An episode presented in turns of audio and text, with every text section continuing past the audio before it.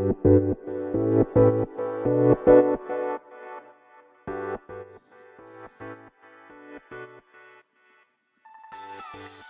い、始まりました。本を読んでは独り言ラジオ。私、変な髪型をしたポンコツ薬剤師こと町田和俊でございます。はい、というわけでですね、今日も読んだんだか読んでいないんだか、積んだんだか積んでいないんだか、といった本たちの中からですね、一冊紹介して、ゆるーりと語っていきたいと思います。はい。えーとですね、前回からですね、まあ、薬というえー、文言がね、タイトルにつく本を、まあ、4回にわたってですね、まあ、4冊ですか、えー、紹介すると、勝手に、えー、始めましたけれども、えー、前回が、えー、なんだ、まあ、前回は、えー、言葉の薬という本を紹介させていただきましたけれども、えー、2回目ですね、2日目の今日はですね、はい。薬の現象学。存在、認識、情動、生活をめぐる薬学との接点、えー、という本でございます。こちらですね、丸善出版から令和4年1月30日、えー、発行された本でございます。著者がですね、まあ、青島修一さんですね。えー、まあ、青島先生、まあ、先生といつも呼んでますけど、青島先生とはですね、え何度かお会いしたことはありますけれども、まあ、薬剤師ですがですね、あの、小説家になりたいという話もあったりとかして、まあ、実際小説を書いたりとかね、していらっしゃいますし、まあ、とにかくですね、えー、なんだ、まあ、ライターとしてもですね、数多くの、まあ、作品を残されておりますし、作品？うんうん。あとはですね、著者、あ、著書ですね、もうたくさんありますし、もうすげえ人なんですよ。うん。でですね、まあ、後ほど多分紹介する文言にも書いてあるんですけど、えー、EBM ですね、エビデンスベースドメディスンという意味、意味じゃねえな。もう薬剤師で EBM と言ったらですね、まあ、大島先生が出てくるっていうくらい、まあ、薬剤師業界で有名な人ですし、まあ、ほんとすげえ人だなっていうのはですね、まあ、いつも、あの、いつもっていうか、まあ、最近そんなにお会いしてはいないんですけど、まあ、コロナ前何度かね、お会いしたことありますけど、はい。もうすごい人だなといつも思う方でございます。はい。まあ、なんせ、ね、ストイックという、私のと、私から見たらストイックな方だなと、もうすげえ、こう、なんつうんですかね、こう突き詰めている人だなと思うというか私は感じておりますし、そこまでできる青島先生がすげえなといつも、まあ、尊まあ、尊敬しているね、方でございます。はい。まあ、そんな青島先生の本ですけども、まあ、監修者がですね、野谷圭一さんですね。えー、まあね、哲学者として有名な方ですけれどもね。はい。まあ、青島先生が確か、野谷先生の本から、こう、哲学に目覚めてったみたいな話が確か書かれてたと思うんですけど、まあ、そういったこともあってですね、監修を、まあ、務めて、まあ、くださったというふうに、まあ、なんか、青島先生自体がですね、感謝の言葉を綴っておりますね。はい。はい。まあ、そんな青島先生とのえー、まあ、簡単なエピソードみたいなものを紹介しましたけれども、まあ、こちらはですね、まあ、そんな青島先生の本ということで、まあ、購入した本でございます。一応どうなんですかね。一般向けというよりはどっちかというと専門書になるんですかね。はい。まあ、あの、でも一般の方も別にあの、ね、哲学といった、まあ、哲学に興味がある方であれば、はい。あと統計とかね、そういうことに興味がある方だったら、あの、お読みいただけるんじゃないかなと思いますね。はい。で、こちらですね。えー、なんだ、えー、まあ、本のね、まあ、紹介に行きたいと思うんですけれども、まあ、いつものようにですね、まあ、帯の文言と、あとは目次の文言ですね、を紹介しながら、えー、語っていきたいと思います。はい。では、まず帯ですね。またね、帯がすごいんですね。はい。えー、哲学者、国分光一郎さんからね、紹介文が入ってますね。すげえっすよね。もうなんか本当にね、そこら辺がなんかまあ、まあ、青島先生も確か喜んでらっしゃったと思いますけどね、国分光一郎さんの言葉が入るってことでですね。はい。じゃそんな国分光一郎さんからの、えー、言葉を紹介したいと思います。なぜ今までこういう本がなかったのだろう？薬を中心に遠心炎上に、あ、ごめんなさい。読み間違えました。同心炎上ですね。すいません。同心炎上に広がる哲学的施策。新しい医療哲学の帯同。はい、と書いてありますね。はい。すごいっすよね。国分光一郎さんになぜ今までこういう本がなかったのだろうと言わしめる本。いやー、すげえな、本当に。はい、えー、また、えー、今読んだのね、表紙側の帯ですけれども、もう一つこんなことが書かれてますね。薬を飲む、薬が効くとはどういうことか、根源的な問いについて試作する薬剤師のエッセイ、全12章。はい、とあります。そして背表紙側ですね。そちらの帯には、えー、目次の文言がありますので、どうしようかな。目次の文言は、目次で紹介するとこちらで紹介してもいいのかなって気もするんですが、まあ、まずその前にですね、こちら、後書きが終わるのは193ページですね。はい。でございます。ちなみに最初はですね、後書きじゃなくて、あれですね、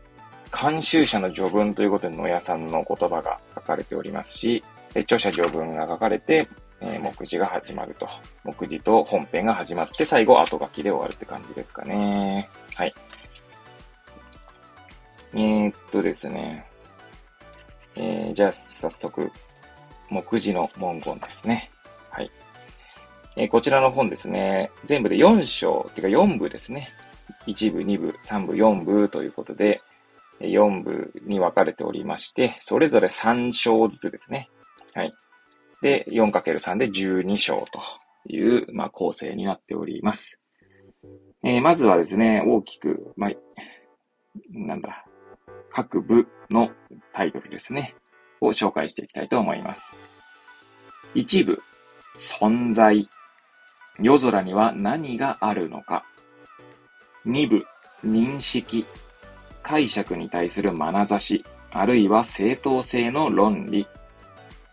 3部、情動。臨床をめぐる中道体。4部、生活。医療と暮らしの狭間で。はい、とありますね。じゃあ、それぞれですね、各章の、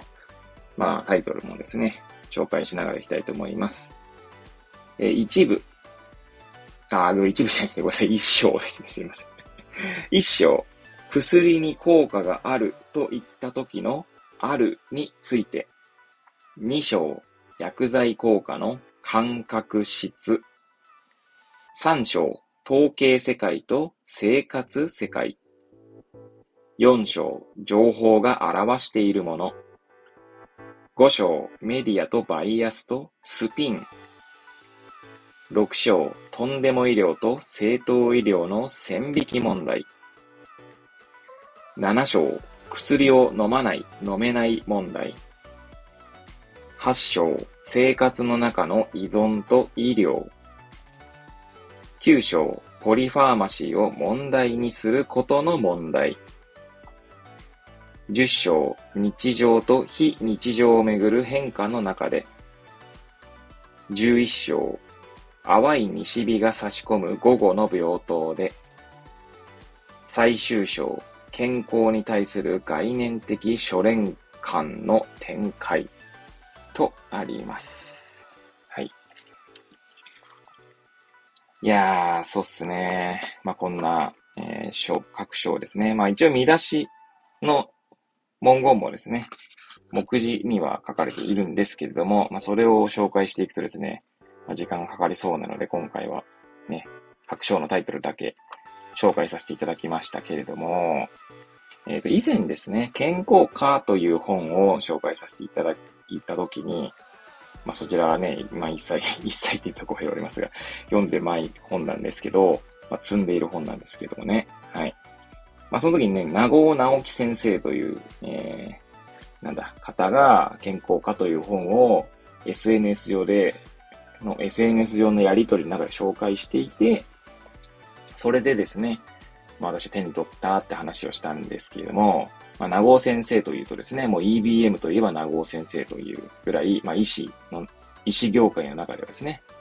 まあ有名な方なんですけど、まあ、ちなみに青島先生はですね、その方の弟子になるわけですね。ということで、まあ、もう、薬剤師で EBM といえば、もう青島先生というのは、まあ、まあ、ね、そう言っても過言ではないぐらい有名な方なんですけどね。いやー、もうね、なんて言うんだろうな、おその名護先生もですね、青島先生もですね、何がストイックか、まあ、ストイックだと思うかと、私が思うかというとですね、本当にエビデンスという、まあ、つまり論文とかですね、まあ、そこをですね、まあ、なんて言うんだろうな、もう、空気を吸うように てか、呼吸をするようにって言った方がいいのかな？はい。に、まあ、その、日々ですね、もう論文をですね、まあ、読み解いていってるわけですよ。まあ、なかなかできることじゃないなと。もう習慣なんでしょうね。もう本当呼吸、本当呼吸をするようにやってらっしゃってですね。で、そういった裏付けがあるからこそですね、あの、なんだろうな、こういうところに着地できるんだろうなと。なんでしょうね。うーん。まあ私のイメージだと、スポーツ選手とかって本当になんかこう極めた方って哲学的な問いというか言葉をですね、語るイメージがあるんですけど、まあ、青島先生もですね、名護先生もそういった方とと同じような、はい、印象ですかね。はい。なんかね、もうすごいんですよね。ほんと、さっきからすげえしか言ってないんですけど。はい。でもですね、まあ、この目次の文言をね、先ほど紹介しましたけれども、まあ、私自身はですね、そのエビデンスとか全然、全然って言うと、まあまあ、それもまた 語弊がありますけれども、その、まあ、少なくとも青島先生とかですね、名護先生レベルでですね、そんな毎日呼吸をするようなエビデンスをこう見ているわけではないわけですね。私の場合ですね、まあ、お二人がですね、まあ、日常、この、日常、この下界でというか 下界でこう、下界でっていうと語弊はありますけどね、なんかこう普段の生活上でですね、呼吸をするようにエビデンスを、まあ論文をね、読み解いているんだとすると、私なんかはですね、もうまるであの、なんだ、エベレストの頂上でですね、なんかこう、サッカーをするがごとく、まあ、つまり要はかなり負荷がかかってるんですね。論文を一つ読むにしてもですね。はい。で、解釈もですね、あの、その呼吸をするようにできているとは言い難いですので、はい。いや、まあそんなもう、もう運命の差があるというかですね、もう月とすっぽんですかね。これ表現が正しいのかわかんないですけど、もう私にとっては神のレベルですね、お二人なんかね。はい。私はもうあれです。アリンコみたいなもんなので まあ、アリに失礼なぐらいアリに例えてしまいましたけども。はい。ただですね、この、なんていうんですかね、そういった差は、差こそあれ、まあ、日々ですね、患者さんとお話ししているとですね、まあ、やはりですね、その薬に効果があるといった時のあるについてっていうのは一章のタイトルですけど、まあ、そういったことにはですね、まあ、かなりこう、なんだろうな、そういった問いですか？が、あの、問いを感じる機会っていうのには恵まれているんですね。それとかね、6章、まあ、とんでも医療と正当医療の線引き問題ってありますけど、まあ、まあ私はです、どちらかというと多分ですね、その、エビデンスベースドな語りかけというのはできていないなぁと、まあ、自認しているので、どっちかっていうとですね、まあもちろんとんでも医療を提供してるつもりはないんですけれども、まあ私はそういったその線引き問題という意味で言えば、私は薬剤師なんだろうかというね、常にですね、あの、問いというか自分自身へのですよ、問いというか疑問を投げかけるんですね。えー、それはまあだからなんだろうな、薬剤師でありながらなんか薬の知識に乏しいとか、まあもちろんね、あの、一般のって言ったらまた語弊がありますけどね、一般の方も今ね、ものすごい詳しい方いらっしゃいますからね。私の高校時代の友人で、まあ、私より詳しいんじゃねえかっていう人もいましたしね。あの、薬剤師じゃないのですけどね。はい。まあそんな話はさておきなんですけど、まあそういったですね、問いを常に持ってるんですね。はい。なのでまあ、なんだろうな。そこに、私の場合多分経験とか、経験をベースにしてそういった問いを投げかけているんですけど、大島先生は経験にプラスしてですね、ちゃんとそういった医学論文とか、まあ、そういった情報ですね、まさにエビデンスをもとに、そういった解釈とか問いを考察しているっていう、まあ、違いがあってですね。まあもう、なんていうんですかね。そんな 違いを感じますね。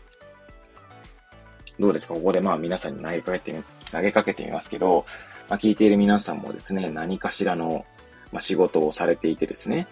まあ、仕事をする中でですね、まあ、ご自身の、あの、行動とかを振り返るってことあるかと思うんですけど、その時にですね、なんかこう、自分はこのままでいいのかとかですね、まあ、あるいはですね、自分の行動はこれで合ってるのかとかね、まあ、合ってる間違ってるってまだ語弊はあるんですけど、なんかこう、その仕事をしている上でですね、何かこう、自分にとって裏、裏付けとなるものを知っているのかとかですね、っていう問いかけをしたことはあるでしょうかはい。私はですね、もう もうお恥ずかしながらですね、常日頃ですね、そんな問いに向き合ってはですね、まあちょっと調べてみるとですね、いや、これも知らなかったのか、俺、みたいなことをですね、そんな毎日なんですね。はい。まあ逆に言えばですね、そんな毎日だからこそですね、なんかこう、日々が楽しめているという感覚もあるんですけれども、まあ、なのでですね、私にはきっとこういった本はですね、また一生かかっても書けないんじゃないかなって思いますし、まあ、ある友人からですね、言われたんですが、まあ、町田さんは臨床に興味がある方ですよね、みたいな、確か言われたことを記憶しているんですけれども、まあ、どちらかというと研究とかそういうのよりは、まあ、なるべく現場でですね、患者さんとお話をしたいという欲が強いかなと思っておりますね。はい。まあ、ただですね、やはりその中にも、何かこう、裏付けとなるようなものをですね、ちゃんとしっかり持っていたいなという気持ちもあるので、まあ、改めてですね、青島先生の本をこうやって紹介させていただいたのはですね、まあ皆さんにもちょっともうもしね、興味があれば読んでねっていうのもあるんですが、私自身ですね、もう一回、こう、なんだろうな、あの自分自身のですね、まあ、薬剤師としての自分だったり、まあ、医療従事者としてのですね、自分をこう振り返りたいなという思いもあってですね、今回この本をま紹介させていただきました。まあ、もちろんですね、あの、薬シリーズということでですね、まあ、薬と名の付く私の本棚にある本を4冊紹介するっていうのの1冊でもあるんですけどもね。はい。まあ、あと最後にですね、現象学、ね、薬の現象学ですので、まあ、結構ですね、現象というものにもですね、まあ、私現象学そんな詳しいわけじゃないんですけど、そこに着目してみるとですね、まあ、同じ薬を飲んでもですね、全然その現象が異なるってことはまああるわけですよね。うん。まあもちろん飲む人が違うから。で、同じ年齢の人、同じ性別の人が飲んでもですね、全然違うってことがまああるなと、その患者さんとお話をしていて思うので、改めて現象学というところもですね、もっとこう、なんだろうな、考えながらというか、学びながらですね、えー、日々仕事に挑んでいきたいなと思う今日この頃でございます。はい。そんなわけですね、今日は薬の現象学を紹介させていただきました。それではまた次回お会いいたしましょう。ごきげんよう。